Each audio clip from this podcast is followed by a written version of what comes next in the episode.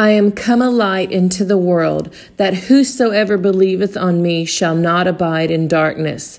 And if any man hear my words and believe not, I judge him not, for I came not to judge the world, but to save the world. That's today's bold truth coming from John 12, 46 through 47. And in the commentary, and this is the Dake Annotated Reference Bible, it says three things all must do. Number one, a man must hear in order to believe Christ's words. Two, he must believe in order to keep them. And three, he must keep them in order to be saved. And it says here when he when when the word says, I judge him not, it says, I judge him not now, but my words shall judge him in the last days.